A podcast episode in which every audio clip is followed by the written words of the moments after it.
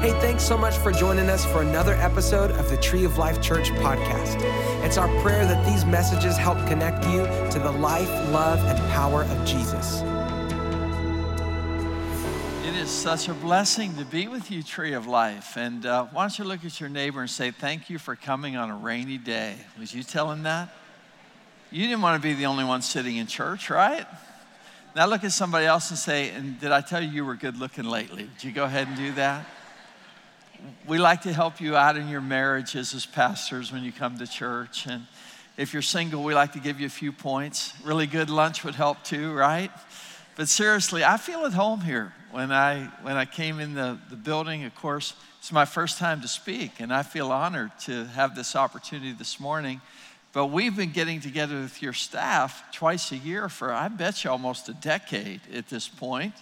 And uh, so I told the first service, so many of my staff said, please tell so and so hi. Please tell so and so hi. So if you're here and you're on staff at Tree of Life, hi. All of our staff wants to say hi to you. So we want to make sure we do that. And then we, are, we just love your pastors. How many of you think God has just given you the best, right? You have such amazing, amazing pastors. And you know, you really know people whenever you go to India with them and you fly forever and then you get in a van and you go down, you go eight hours down bumpy dirt roads with two foot potholes in them. And you know, you've slept about four hours, everybody the night before. How many of you know if people have anger issues? They tend to come out in environments like that, right? But you know, Pastor Don is honestly one of the wisest, kindest people I know. And I was really impressed. And then I met his mom, and I, you got it all from her, bro. That's what happened, right?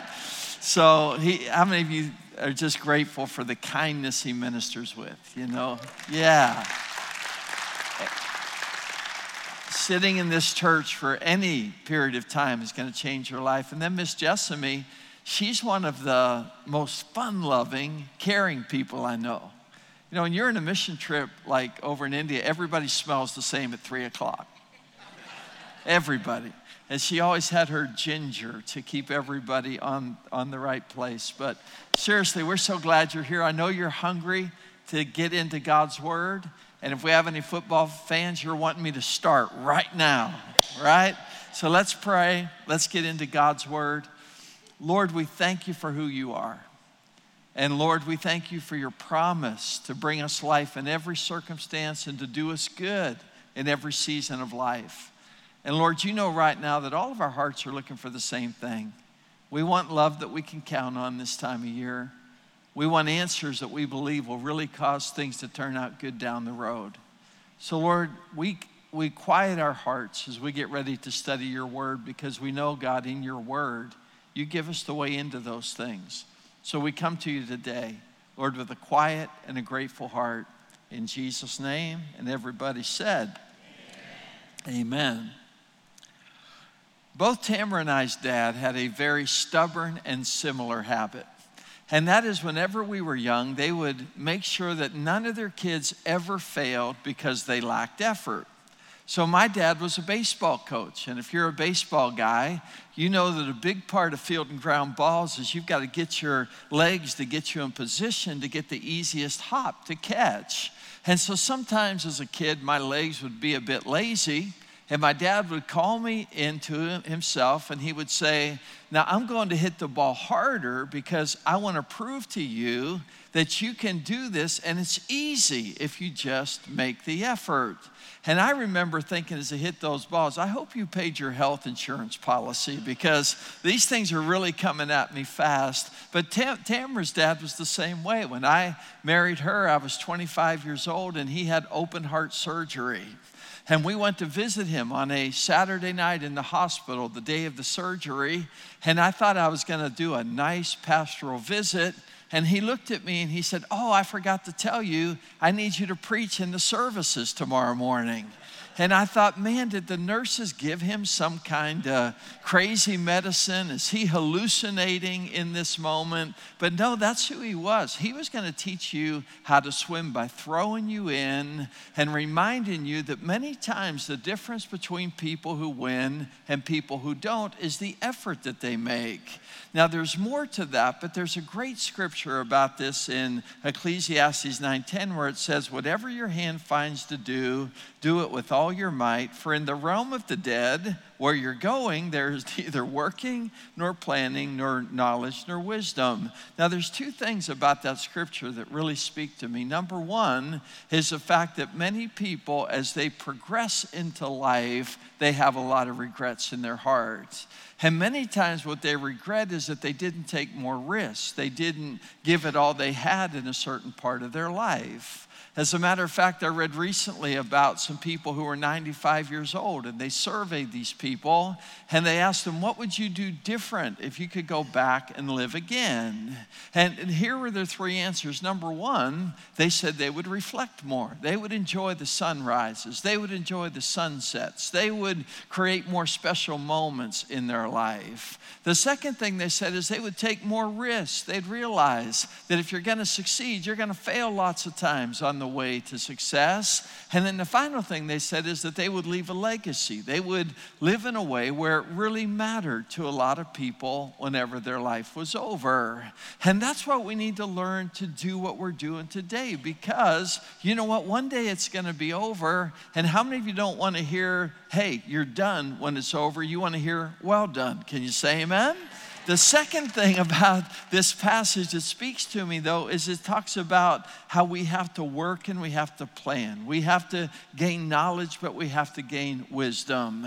And many times when we talk about resilience, which is what I'm talking about today, what we're, we're going to talk about is it's not just willpower, but it's having this fight within us that causes us to plan for good before it happens and then to work for good during the hard times It's what causes us not just to read books, but when we put down the book, we want to live wise. We want to do the right thing because we know there's a reward on the other side of our resilience. You know, the American Psychological Association defines resilience this way that it's the process and the outcome of successfully adapting to difficult or challenging experiences. And today we're going to study 10 verses where the Apostle Paul begins to speak to his spiritual son about resilience. And again, I'm so grateful that I had a father who, when I was young, he made me honor the principle of resilience.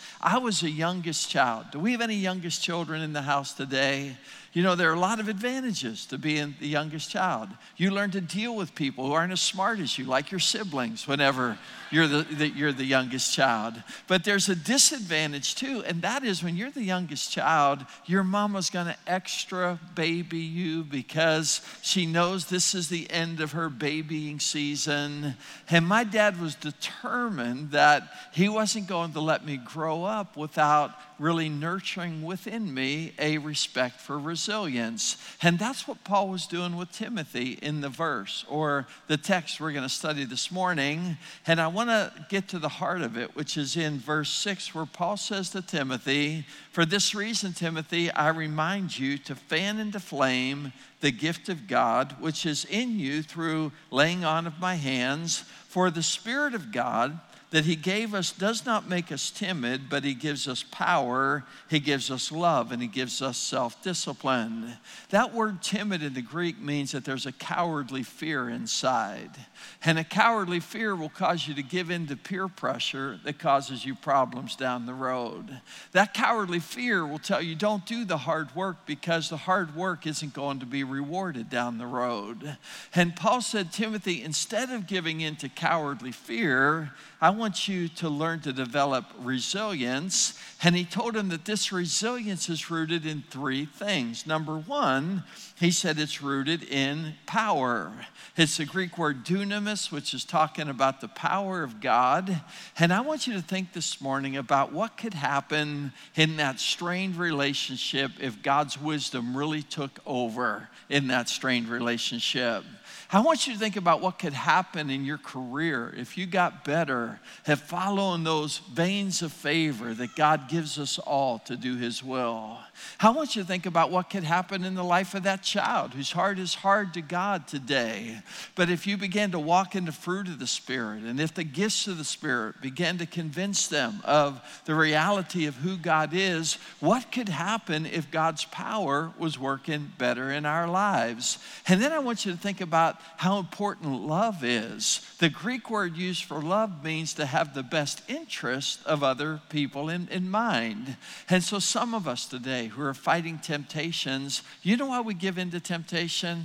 Oftentimes it's because we don't recognize that God loves us most and He always has our best in mind. And when temptation comes, I can always know that this is a second rate opportunity here, but following God is going to put me in touch with first rate experiences in my life. And then for some of us, we struggle to take steps of faith into the things that God's calling us into. And the reality is, when you're in touch with God's power and you're in touch with the fact that God loves you, and as I take this step of faith, He's going to be with me every single step along the way way until I succeed. You see, when we're in touch with those things, it births self discipline on the inside of our heart. And you know what? That discipline isn't even hard anymore because of how we're experiencing God. So, so this morning, we're going to going to see that resilience is always rewarded by God. But Paul talked to Timothy about two things. Number one, he said, Timothy, there's some principles you're going to have to steward on the inside of your heart. And there's two of them in verse uh, 8 of chapter 1. He says, First, Timothy, don't be ashamed. Everybody say, Don't be ashamed. He said, Don't be ashamed of the testimony about our Lord or of me, his prisoner. Rather, join with me. Everybody say, Join with me join with me in suffering for the gospel by the power of God. And Paul's saying to Timothy that there's two things that will cause you not to be resilient. Number one, you have to learn to manage feeling on the inside of your heart better. That's why he said, Don't be ashamed. And how many people have done things that they regret, things they might feel condemned for? But how many of you know Jesus did not die on a cross to condemn us for his sin? God's love is not based on me, God's love is placed on me. And I can know every day I wake up that God wants to be good to me. Listen, far too many people have negative feelings that they just hold on to and they define their life because they don't recognize what Paul was telling Timothy. Then it's not just, you know, watching our heart from negative feeling, but then you have to have fellowship with the right people. Paul said, Join with me.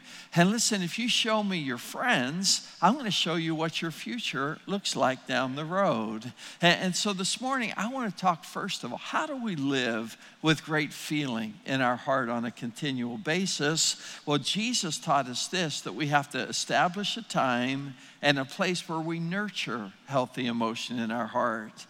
I love the story in Mark 1 where it says that Jesus first ministered all night to people in the community where he was. It said he healed and delivered every person that was demonically influenced. He ended up healing those who were physically and emotionally damaged. And the Bible says his meeting went way into the night. And it says in verse 35 that in spite of that, very early in the morning, while it was still dark, Jesus got up and he left the house and he went off to a solitary place where he prayed. And then it said Simon Peter and his companions came looking for him and they said, Jesus, the people you ministered to, they want the service to go on. What a pleasant thought that y'all want me to do another service after this so I can just go ahead and preach a little longer this morning. But you know what Jesus did? He looked at him and he said, No.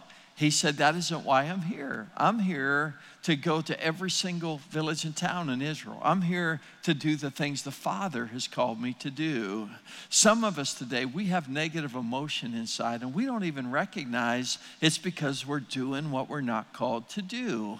We're not called to think about what somebody did to us yesterday. We're not called to live in bitterness. How many of you know we're called to believe that God's going to bless down the road? Amen. We're called to faith that God rewards. Well, I'm not called to do everything. I'm never called to compare myself to somebody else. I'm just called to do what Jesus has called me to do. And then Paul taught us some practices that'll help us maintain this healthy emotion. In Philippians 4, verse 4, first he said, Rejoice in the Lord always. And then he said, I'll say it again, rejoice. Now, why did Paul say that? Well, simply because a lot of people live with a shallow positive how many of you know when we come to church and people say, How you doing? You don't say, I feel like killing three of my kids and I feel like wrecking my car, so insurance pays for it, right? You don't say that. What you do is you say, I'm doing fine. But listen, this isn't talking about shallow emotion. This is talking about the fact that if you're a believer this morning, how many of you are grateful that not in some things, but in all things, God works for the good? Of those who love him and those who live called according to his purpose. So, real joy eliminates a negative spirit about your life because, regardless of what you're going through, you have joy because you know God's taking you somewhere good. The second thing Paul talked about that causes wrong feeling to come into our heart is not just negativity, but he said if you're self absorbed, you're going to become a negative person. He said, I want you to be gentle. Let your gentleness be evident to all because the Lord is near. You know, we live in such a selfish society that how many of you know just having relationships feels like Black Friday? You know what I'm talking about? I mean, you're trying to get somewhere, but you got people hitting you all the time, you know, trying to keep you from where you're trying to go. And Paul said, listen, when, when it comes to the kingdom, God has good plan for you. But not only that, you can be gentle because God is going to be behind you concerning what He's called you to do. And then He gave a third thing when He said this, and He said, Be anxious for nothing. He said, but by prayer and petition with thanksgiving, present your request to God, and then the peace of God, which transcends all understanding, is going to guard your hearts and your minds in Christ Jesus. So, what are we really after as Christians? We're after peace. Why are we after peace? Because in the Hebrew word peace, everything you could possibly need as a person is in that concept of peace. In peace is forgiveness because it's God's will to forgive me for the mistakes I've made. In peace is direction because God said that He's given me the Holy Spirit as my helper to come alongside me in every challenge. In peace is victory because how many of you know greater is the one who's in us than the one who's out there in the world. Can you say amen? And this morning, I want this message to produce something in you. And I want to share an illustration that will help you understand. Back in 2017, there was this terrible fire that came up to the Sierra National Forest. And common people were just devastated because it was coming up on this 1,540 acre tract that had the, the highest concentration of beautiful, giant sized sequoia trees anywhere in the nation. And as the fire came, people were crying. But you know what wise people were thinking as that fire was coming up to the sequoias? They were thinking this is just all part of God's process because in these big sequoia trees, there are seeds that are trapped in the trees. And the only way those seeds are ever going to come out, the only way those seeds are going to ever grow into an even bigger, more beautiful forest is for something to, to bring a trial and those seeds come out of that tree. And what I'm saying to you this morning is whatever trial you're going through, whatever difficulty you're going through, listen, God just wants you to get in touch with those seeds on the inside of you. Can you say amen? Because He's capable of growing something beautiful for you. But we have to get the feeling right, and then we need the right kind of fellowship with people. It's why Paul said to Timothy, Timothy, join with me And stay with me because I know human beings are, are, are, are kind of like the stock market. Our lives don't just go up like this without challenges and struggles, but our lives go more like this, don't they? And that's why friends can bring great memories to every season. So we talked about the principles that will cause us to, to have a resilient spirit. Resilience isn't rooted in just willpower, but it's rooted in really knowing the power of God, that God's up to good in your life. And it's rooted in love and knowing God always wants the best for you in life. It brings a self discipline that wants to follow Him because of how good he is to everyone. And then we learn the principles of resilience, and that is we have to really steward having the right feeling in our heart. It's not just going to stay there, and we have to search for peace. We're not just going to have peace if we don't really steward peace in our heart.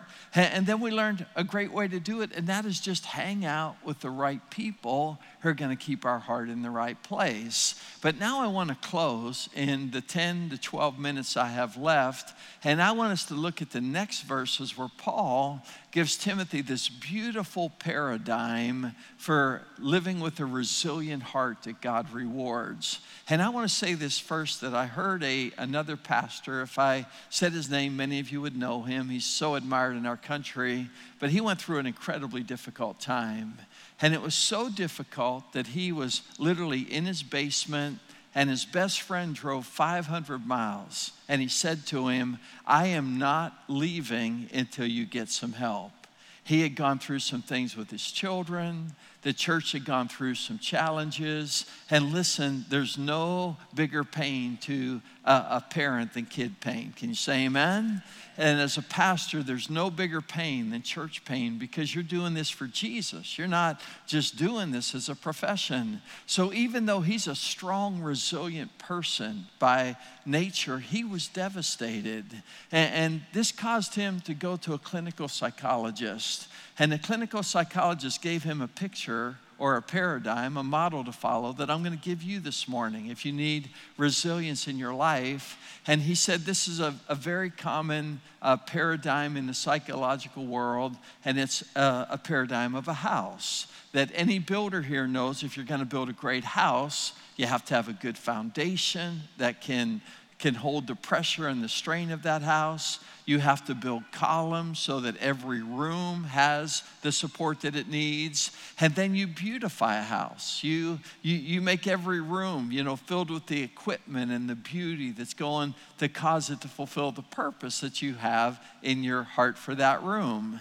And as I listened to him speak, I thought, you know, anytime the world stumbles on some great wisdom, which, which I consider that, you know, there, there's always biblical truth in there somewhere. So I started praying. I said, Lord, where in Scripture could I find what he's talking about tonight? And I found it in this passage of Timothy. That, that Paul didn't just give him a personal charge as a parent. And listen to me, parents, this morning. You know, we give our kids a lot, don't we? In fact, in fact, I heard according to the to the agricultural department of the United States, we spend $247,000 on every kid to get them from zero to 18. As a matter of fact, recently I was back from my high school reunion, and one guy I played basketball with, he and his wife had two Corvettes. And uh, as I walked him out to his Corvette, I said, Jeff, will you stand in front of those Corvettes for a minute? He said, Sure. I took his picture. He said, Why did you do that? I said, Because you guys have two Corvettes and no kids. I want to show my four kids what they cost me whenever I get home, right? Listen, it costs us a lot to raise our kids, but can I tell you something? The greatest gift I've ever given my kids is godliness. I love looking up at my kids and listen, you know how you know you raised a good kid? When God's given your kids even more than you would if you could. Come on, somebody. How many of you want to be that kind of parent in your kids' lives? And Paul was that kind of parent to Timothy. And he taught him principles. And he said, Timothy, God's going to bless you. Just keep your passion alive. Keep these principles, value these in your heart. And then he gave him a paradigm. And here's what he told him Number one, Timothy, the foundation of emotional resilience is found in your relationships. Listen to 2 Timothy 1, verse 5. He said, Timothy, I'm reminded of your sincere faith, which first lived in your grandmother Lois and is now in your mother Eunice, and I'm persuaded now lives in you. For this reason, I want to remind you to fan into flame the gift of God, which was in you through the laying on of my hands. He was saying, Timothy, I know that you've learned how to walk with God.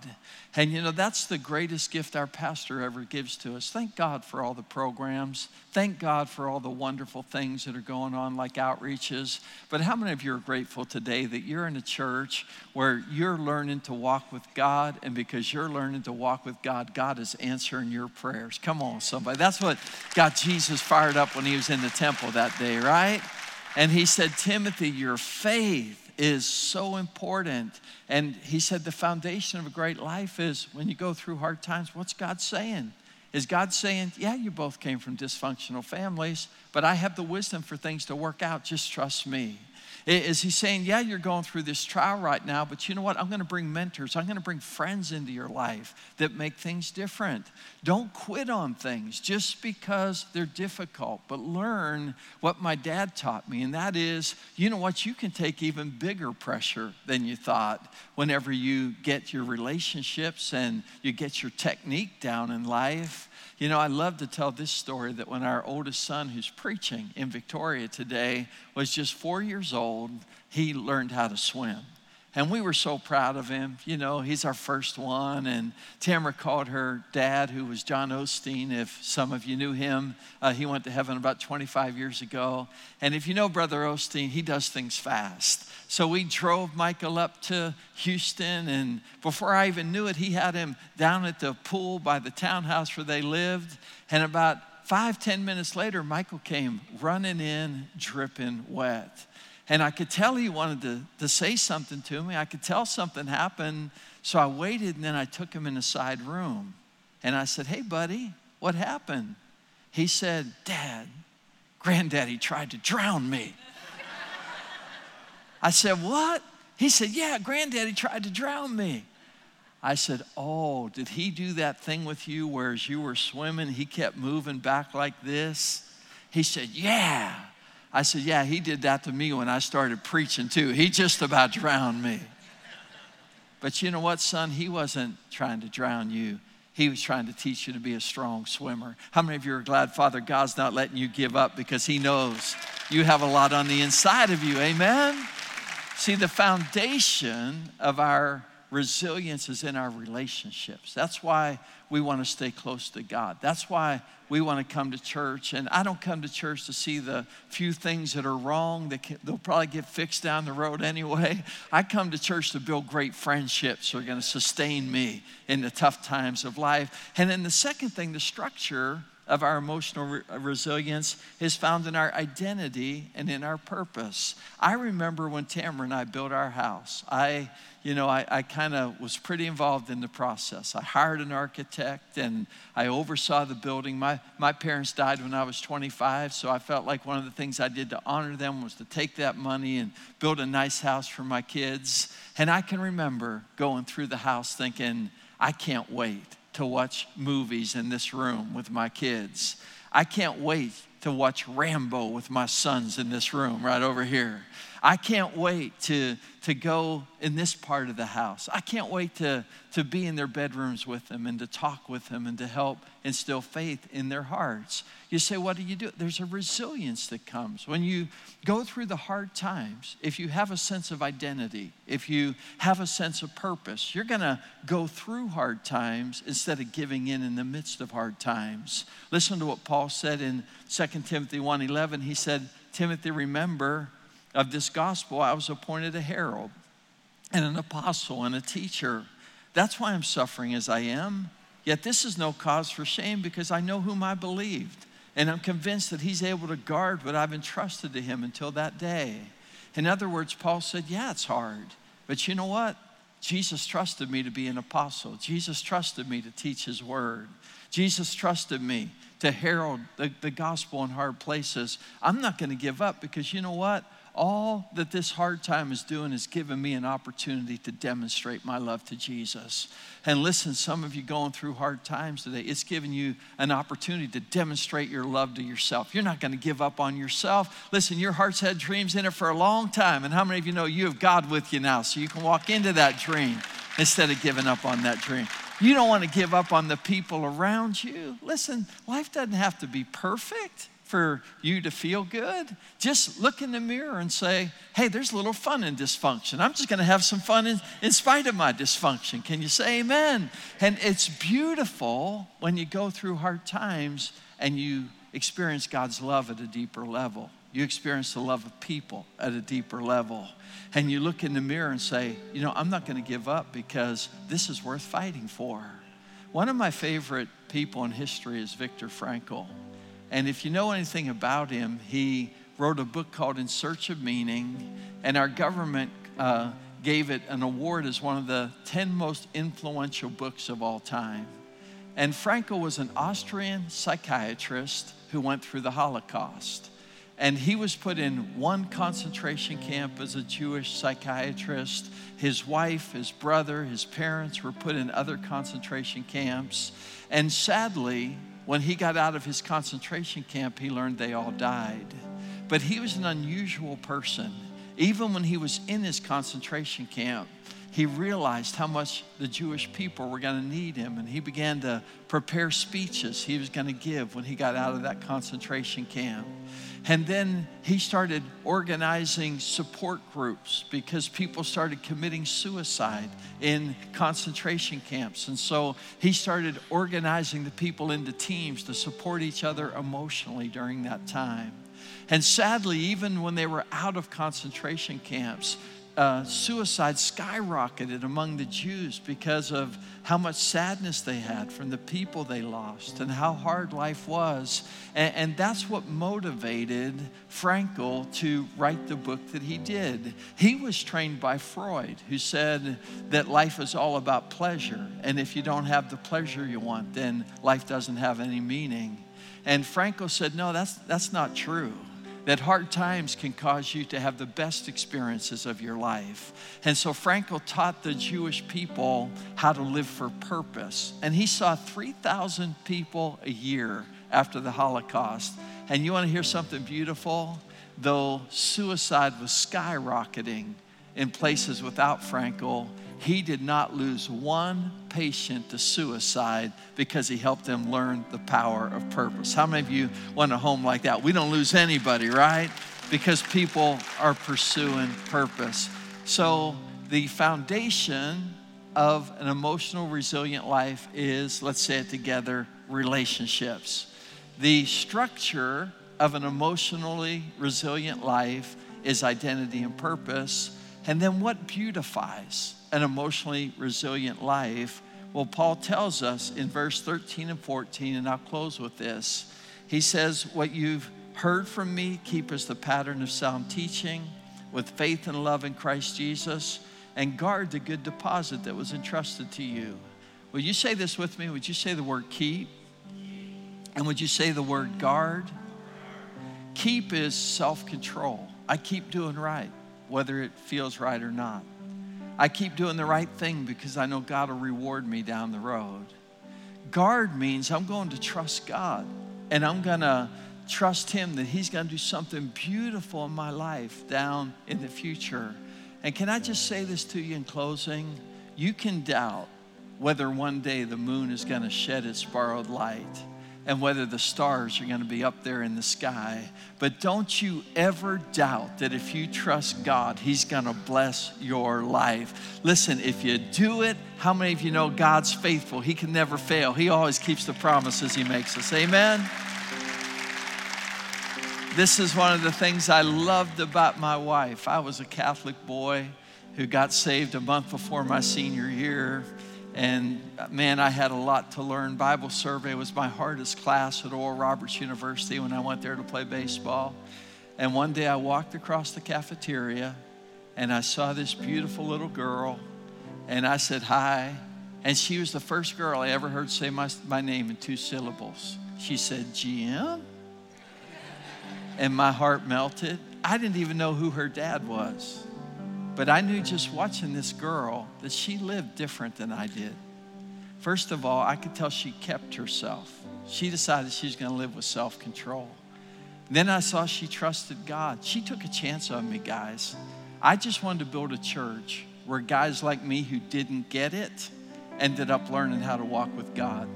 But I was only a Christian a few years whenever she met me, and she took a chance on me. But come on, don't you think it was well worth it in her life? That was the weakest hand clap of my entire message. And it was entirely appropriate. I get it, all right? But would you do this? Would you grab the hand of the person beside you? And I want to pray for you this morning. And would you just squeeze their hand, thanking them for who they are in your life? Lord, I thank you for this church. Lord, I thank you for every person who's in this church. And God, I thank you, Lord, that you have some amazing memories that lie ahead. Lord, memories are going to come about not just by happenstance, but because hearts choose resilience. God, we thank you for your power that's with us. And God, we say because of your power, like the Apostle Paul, that we can be confident that he who began a good work in us is going to carry it to completion. God, I thank you for your love. And God, I thank you that we can always trust you, that those who obey you most are going to experience the best in their life. And Father, we thank you for helping us with discipline. Lord, you know how hard things can be sometimes. But God, we thank you for our church. And God, we thank you for blessing us with this church so that, God, we can see how you reward us whenever we walk your way. In Jesus' name, and all God's people said. Thanks again for joining us this week. We pray that this message encouraged and inspired you. If you want to find out how you can be a part of Tree of Life, just go to our website, treeoflifechurch.org. Don't forget to subscribe to this podcast and share it with a friend.